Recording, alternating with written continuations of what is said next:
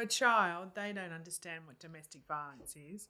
They would understand more what being cruel is than domestic violence. Which brings me to an area that when you're working with offenders in your program, which I think you said is about 27 weeks. Yeah, our program is. Yeah. Yes. Um, and you've talked about working with um, offenders and the effect that it has on their partners. Um, you would also work with them on the effect that it has on children and the violence towards children because there's a high correlation of um, violence in relationships and the impact and violence on children because often where there's domestic violence there's also violence upon Yeah. children. Did you want to talk a little bit about that? Yeah, we're we are struggling with that right now, and there's a great conversation going on in the states, and I don't know if it's going on here in Australia about restorative justice program. yes there is in newcastle actually we have the university of newcastle's got a really um, a really good program on restorative justice so they've It's a- actually got a lot of research in that area It's exciting to think about the potentials of what restorative justice can can bring to domestic violence. We're struggling with how do you you uh, uh, make restorative justice available on a broad scale. You know, in any individual year, there's 2,500 domestic violence arrests in Shawnee County alone in our little community. And how do you create an opportunity to access restorative justice programming opportunities for those people? So, you know, at what scale? How do you scale it? We've been using a apology and reparation session, which is you know a really beautiful restorative justice practice, and we found it to be very time intensive to be preparing, preparing the kids for the conversation, preparing the partners for the conversation, bringing in support systems and preparing them for the conversation. Not to mention re- preparing the person who's done the cruelty and the violence for that conversation.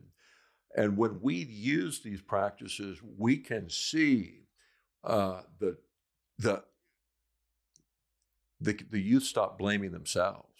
They understand it wasn't their fault that their mother had been hurt. It's, it wasn't their fault that they had been beaten. That the responsibility lands solely on the person using the cruelty in the relationship.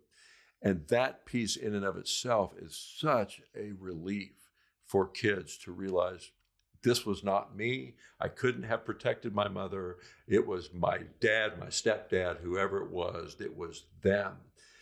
The problem with that, the last apology and reparation session we did, three of our staff were involved, myself and two others, and we had more than 200 hours of our time in that in getting that apology and reparation session accomplished. And no funding i would it. imagine there's that that was and i can tell you the only reason that we actually did that at that point was it was a case where the only thing the offender had to do before getting his kids back without any kind of visitation requirements the victim came and told us the only thing standing between him and that is finishing your program. And in our program years ago we put it that if children are harmed we can require apology and reparations to happen. And we did. In that case i was so pleased with the outcome overall particularly for the kids. And he did continue to come even after he completed our program he continued to come for some time I'm Um, sure that the children would have appreciated the 200 hours worth of work you do. And I mean, I think that's when, in the work that we do, we give so much of our time. I mean, we do so much pro bono work too, because sometimes we just need to do that. So, I mean, as a children's lawyer, I appreciate that you did that for that family because I find in my job that no matter what happens to children, particularly in the care and protection space where children are removed from their parents or they don't get to see their parents, that they do want to have a relationship with them. And no matter what has happened to them, they want to have that relationship. And I find as they get older, they will seek their parents out. So it's a really fine balancing act as what we do as to no contact, as to limited contact, or as to some meaningful contact. And so I am very interested in the um, program that you're talking about in terms of the apology um, and that sort of work that you do. So I think one of the real benefits of a good uh, domestic violence offender program is if it has some real strong focus on parenting and the impact on kids. Actually, that's the thing that prompted us initially to even write our own curriculum. The curriculum that we were using had a small section on parenting, but we wanted it much larger than that because that is one thing that often motivates those who are coming into the program more. Yeah. It's like when they really get an understanding of how their behavior is impacting the mm-hmm. children, they will become more motivated to mm-hmm. make positive change than them getting an understanding of what they're doing to their Commonly, partner. they see themselves as really good dads, and which is an external focused perspective, right? They're not taking into account some of the horrible things that they have done because they feel justified. You know, this is the, what happened to me. This is how you handle it when things are not going well. But one of the things that we have added and that our staff just recently used with one of the groups is we have a children's river of cruelty in our component, where not only are the participants looking at their own river and what happened to them, their own story, but they're asked to make a list of all the cruelty that their kids have experienced and then play that out. How has that affected them? And then the final piece of that whole conversation is now, as a dad, knowing what has happened to our kids, the trauma, the cruelties that have been experienced by our children, what are some things that we can do to begin to be, begin the healing process? And that's an amazing conversation because we all want to be good parents. We all, you know, that is a common desire. But you know, Charles, one of the, our completers who just we were talking to the other day, he said, I have never I'm 40 years old. I've never seen a healthy relationship in my life. How am I supposed to create one in my family? And he put it on his nail on the head because he has no vision of what it looks like. Right? Well, no understanding. How can you teach something that you've never been mm.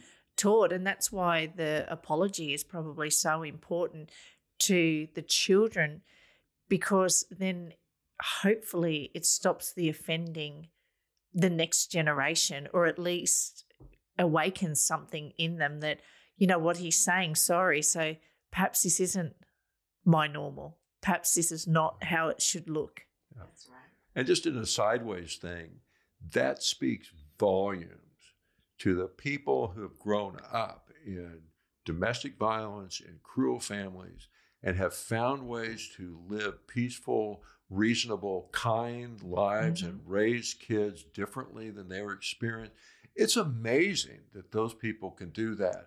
And because uh, that does happen. I it mean, does happen. I mean, I've worked with many um, um, parents who have grown up in um, very terrible, abusive families who haven't um, offended in any way. Yeah. So uh, that does happen. And it's wonderful. Yeah. And it gives us hope, right? Yeah, it that does this is possible, right? But those people have to have some sort of different inner strength, don't you think, to be able to break a cycle without having any positive guidance through your childhood. And maybe they've had positive guidance from elsewhere, from too, schools and, and Alice Miller speaks to that. Uh, she talks about the best uh, uh, in, intervention, the best reduction of the impact of cruelty is what she calls the enlightened witness the person who can speak to the children's pain, their experience, and can love them and just be there. And so many times it's grandmother who lives down the road who knows that, you know, this boy is growing up in a chaotic household, but the boy can just go to grandma's house and be safe and loved and accepted for who they are. The more emotional supports that people have around them even in the middle of the chaos, takes some of the edge off of the cruelty that's happening. And the survival base, what Dorothy was talking about earlier, one of the hallmarks is their common lack of emotional supports. They have nothing. And they will say, if I lose my partner, I will have nothing. They see themselves with no social supports. They see themselves as alone and they never want to go back to that. And so these emotional supports that teachers, educators, case managers, therapists, you know, all the, all these advocates, all, neighbors, uh, church, you know, wherever it is, those emotional supports make so much difference. Uh, and we don't know until years later what kind of difference that actually makes. But man, that's what Alice Miller says is a the way to intervene with cruelty today. So some um, some judges um, have been known to say that it's not their job to make a better parent. I strongly disagree with that because I think that people within the family law court system, we have an obligation to help people be better parents, not for them, but for their children and for the next generation. Um, so we're not having um, the program's mandatory audit, uh, which I think is a real shame, particularly when we were talking about the intake process. But what are your feelings on that, where the court intervenes and says, you know what, you've got to do this in a parenting matter, particularly, you know, in the family court jurisdiction? Well, Dorothy, you look like you were ready to fire at that one. Well, the reality is we cannot help someone who isn't making that call, isn't coming into our room. And so often, the ones that need it the most, they don't even know that they need it. Yeah. So I think of it kind of like uh, training a horse. If we have a horse out in the middle of a pasture, um, and I've been in that spot as a kid, we used to train some horses. And if they're out in the middle of the pasture, there's not a whole lot you can do with them. Yeah. So you have to get them in the corral. And the corral is all of the different agencies and uh, the courts, etc., that keep that person moving forward mm-hmm. toward getting into a program. So accountability is critical. Accountability is the fence around the offender. That doesn't make them change. Accountability in it and of itself does not make them change, but it it gives the environment for the change to happen. And then you have to have a skilled facilitator in that corral with them, just like you have to have somebody who knows their stuff if they're going to if that horse is going to get ridden. So without that mandate, any time that a man that domestic violence is happening and the mandate doesn't happen, it's wishful thinking that they're going to just yeah. on their own go it's get the help opportunity. they need. It's a missed opportunity. It really is, yes. and I see it in court every day, and I think just another one missed. So, as a children's lawyer, we can ask to frame orders that um, a parent can do certain programs. And I think we used to quite often would say that if there was um, domestic violence, that um, a parent would have to go and do a, a behavioural change program.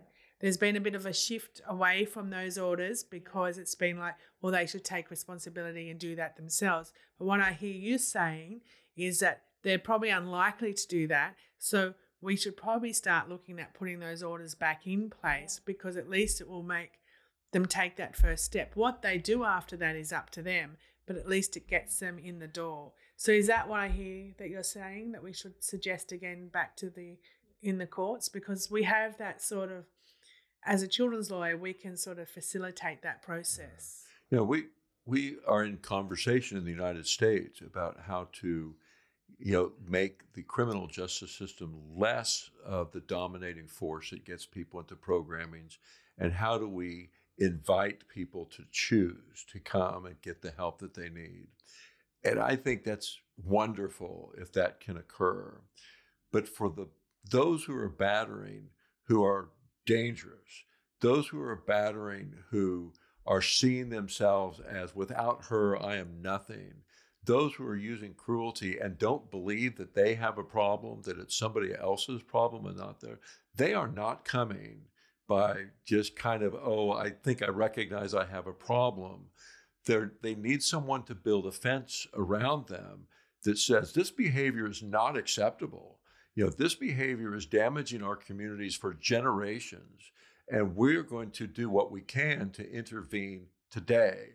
And so we're going to ask you to go to this class, and we're going to expect you to complete this class and we're going to you know hold you accountable for the violence and cruelty that's being used in families because it's just going to keep it'll invite the next generation to be sitting in this courtroom you know in 20 or 25 years from now. I think that it takes even more than that though. I think yes having it written in you've you've got to complete this is critical. Then in order for that to be effective, for the family court system to be providing the necessary information to the men's changing behavior program so they really know what is going on. I think that's one of the challenges that we've seen. Whereas in in criminal court cases, if we see the police report, if we see what has happened, um, there's some some evidence that has gotten them referred. In family court cases, we often are being told here they need to complete your program, but the uh-huh. information about why they need to complete the program is sometimes much more sparse. And it's probably really powerful for you to have the affidavit of the victim and the independent children's lawyer engaging with your facility. But I suppose the big question is is there's such a backlog here that it's um, almost impossible to get into a program, even if you wanted to, even if it was court mandated. How effective are your programs if you were to, if we were the perpetrators here and they're doing it via Zoom? Like, um, have you had some changes since COVID, like the rest of us, or you know, what can you do, and and how effective is that style of program for you? Yeah, we uh, when when the shutdown occurred in in Kansas, uh, our first thought was we're doomed. Uh, our program is in person. We we put a very high premium on everything occurring face to face, and we had a choice. We could either figure out how to do it on Zoom or just close. And so we didn't see we had anything to lose to try to figure out can we do it on Zoom. And so we started migrating people and teaching people how to set up a Zoom account and how to you know you know link into a meeting. And our staff to a person would say how surprised they were of how effective it can be on Zoom uh, we have most of our programs right now on Zoom. That is not desirable. We want to have about 50%. You know, we want to have, we, I think everyone to a person would say that in person is better overall.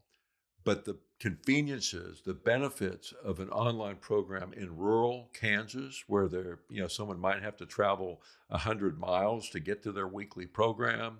It's just, there's so many barriers that are eliminated by a online program that it makes it really really viable we did a survey a pretty extensive survey and uh, i presented that at the united nations commission on the status for women last year. And what we found when we uh, reached out and, and in the survey uh, asked victims about what was the impact of your offender coming to the the uh, classes via Zoom, they were so relieved that their offender was getting getting intervention services. Hmm. It was not a matter of, oh, well, I don't like this and this scares me, or all of the things that so many professionals were worried about. We did not hear that from the victims. Instead, we heard this has made a difference. Thank God that you guys are doing this.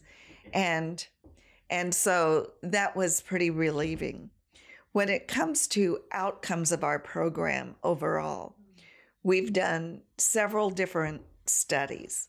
One of them was done when I was at the Office of the Attorney General, uh, because one of my charges when I was there was to get battering intervention programs of higher quality across the state of Kansas.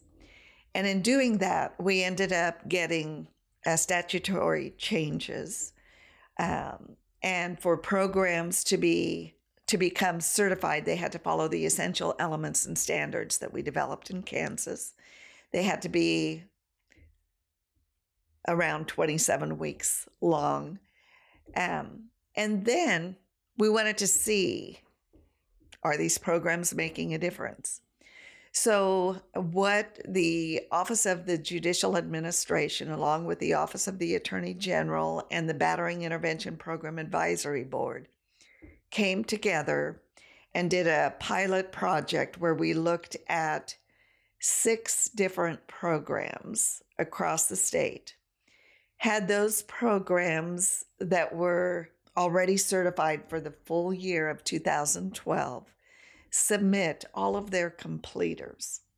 And then the Office of Judicial Administration looked at has this person committed another person crime?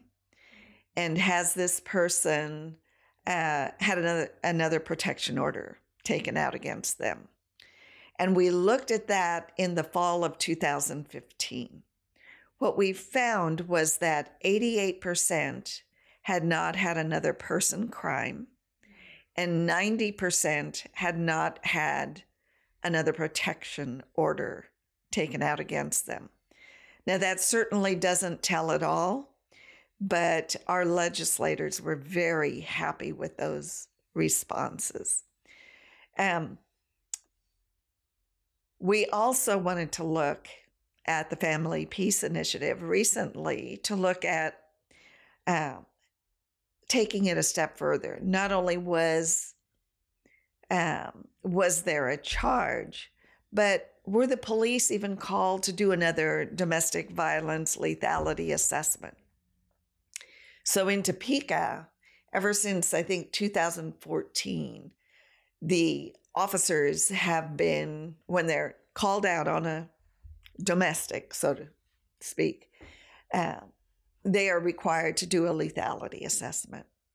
So, what we got curious about is of our completers, how many of them had another lethality assessment? Had the police come out and Had And another- just called because they were afraid. Yeah. Right. What we found was that 85 what the shelter program did the the research did looked at all of our completers in the past 6 years and were the police called out again to their residence. And the shelter program found that in 85.1% of the cases, Wow. the police were not called mm. doing another lethality assessment. Amazing. And you and I have talked about this over the years, haven't we we? have. And and I'm such a strong supporter of, of these programs, Mm. and that's exactly why. And that's why we need to be mandating it through the court system. Well, I think we need to get the information out to the community and because the benefit not only for um, people who are in that relationship, the victims and the survivors, but the benefit for children. Yeah. Because children want to have relationships with their parents. And, you know, if we can if we can change behavior, then it benefits the children and it benefits generations because I mean, I see children all the time. I mean, I work with them in the areas of the children's court in child abuse. I work with them in family law areas. I work with them in civil areas. And, you know, they always want to have that relationship. Mm. But no contact orders don't work for children in the long term. Limited contact orders don't work for children in the long term. And children blame themselves quite often.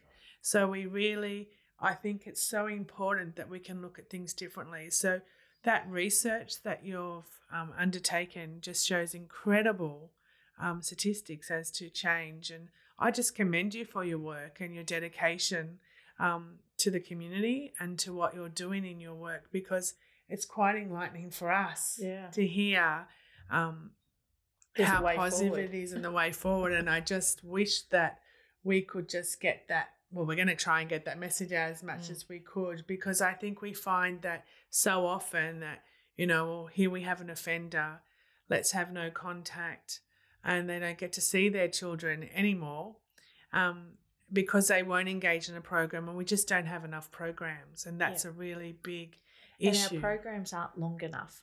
They need more meat to them. They need to be more trauma informed. Mm. And I've found that we've tried to recreate the wheel again where we don't need to. All the all the research is there in in the states in in England where they have some phenomenal programs.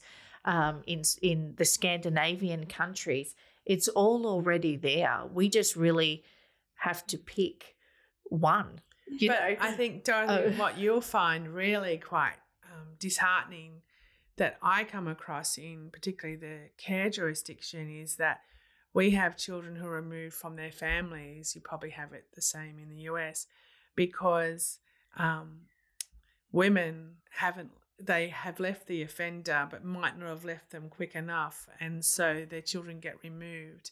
And then the women are told they're not protective enough, and even though they've left the offender after they're removed, they don't get their children back. And we have to fight really, really hard for that. And I just think there's just something really broken in the system. And so, you know, not only is the um, the child is being, I guess, I would say punished in that respect. They're, you know, they're they're not living with their mother, who is the victim of that violence. They're not seeing the father who's been the offender of that violence. They're in a foster care system where they have multiple placements, who they often suffer abuse. So, have you come across that situation in your work? Unfortunately, that is all too often. And I think when it comes to the victim, it is easy for the system to say, Shame on you. You let him back in the home again. I can't believe you did that. When the system itself has been incapable of keeping the offender out.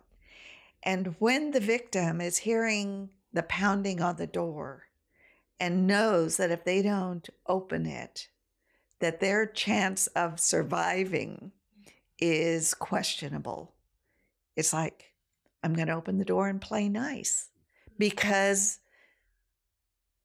because that's the only thing, the only option that they see as viable at the time. And then they get punished for trying to pacify. And there's a, a lot of judgment about them it makes it easy to be um, making the victim go through all kinds of extra hoops and say say they are codependent well i think a lot of that is forced dependency. So That they're not protective, that they have no insight, that they, and I think that um, that's why it's so important that these programs, this program that you've developed, um, that we can roll out more across our country, because not only will it help people um, in the family law system, the criminal justice system, but in our care and protection system, because we have such a high rate of children in out of home care um, that we really need to stop also. So, But maybe we could change the narrative of it. So instead of it being what people perceive as being perpetrator focused, if we change the narrative to it being child focused, then government um, is more likely to jump on board because it's not controversial. It's it's something that's palatable to to them. So maybe that's some homework we can give you that you could go away and, and think about another way we could um, Market it. market it or change the focus on um, the way we talk about it because I think when we talk about um, it from a perpetrator's perspective, um, people do switch off about that language. If we talk about it from a, a child focused perspective, because what you're talking about is trauma informed therapy, you're talking about children maintaining relationships with both parents, you're talking about respect, you're talking about resilience, you're talking about survival. If I'm hearing what you're saying correct, um, you're talking about um, cruelty, how to recognize that, how to overcome that, how to deal with childhood trauma that people have experienced and what shapes that. You're talking about developing insight, long term behavioral change, and a better community, and stopping intergenerational um, abuse, really, is what you're talking about, and about empowering each other. I think, is that in a nutshell what I understand you're talking That's an about? Oh, amazing that's- summary. So if we can, you know, I guess think about our language because that's what you're also talking about is language, the way we use language in order to look at change of behavior. And the way we talk about it in the community and how we talk about it with our peers is important because when we use words like perpetrator and domestic violence, um, I think people go, "Oh, do I really want to hear about that?" Yeah, Exactly. Yeah. And incidentally, that's why we changed our name years ago. Our name, what we called uh, the program years ago was Alternatives to Battering. Yes. Mm. What is Then we changed it program's to the Family Peace Initiative. yes, because we did ask it at the commencement. Well, remember when we first met, and I can remember one of the first things that you said to me, and I was talking about men's um, behavioral change programs, and you were like, "Oh my god, what a great name! Oh, I wish we hadn't." Didn't call it, uh, what do you call it, batterer intervention programs. And I can remember, and I thought, oh no, but that's so much more powerful because I don't, I didn't understand how language was so important in our conversation with perpetrators and about perpetrators.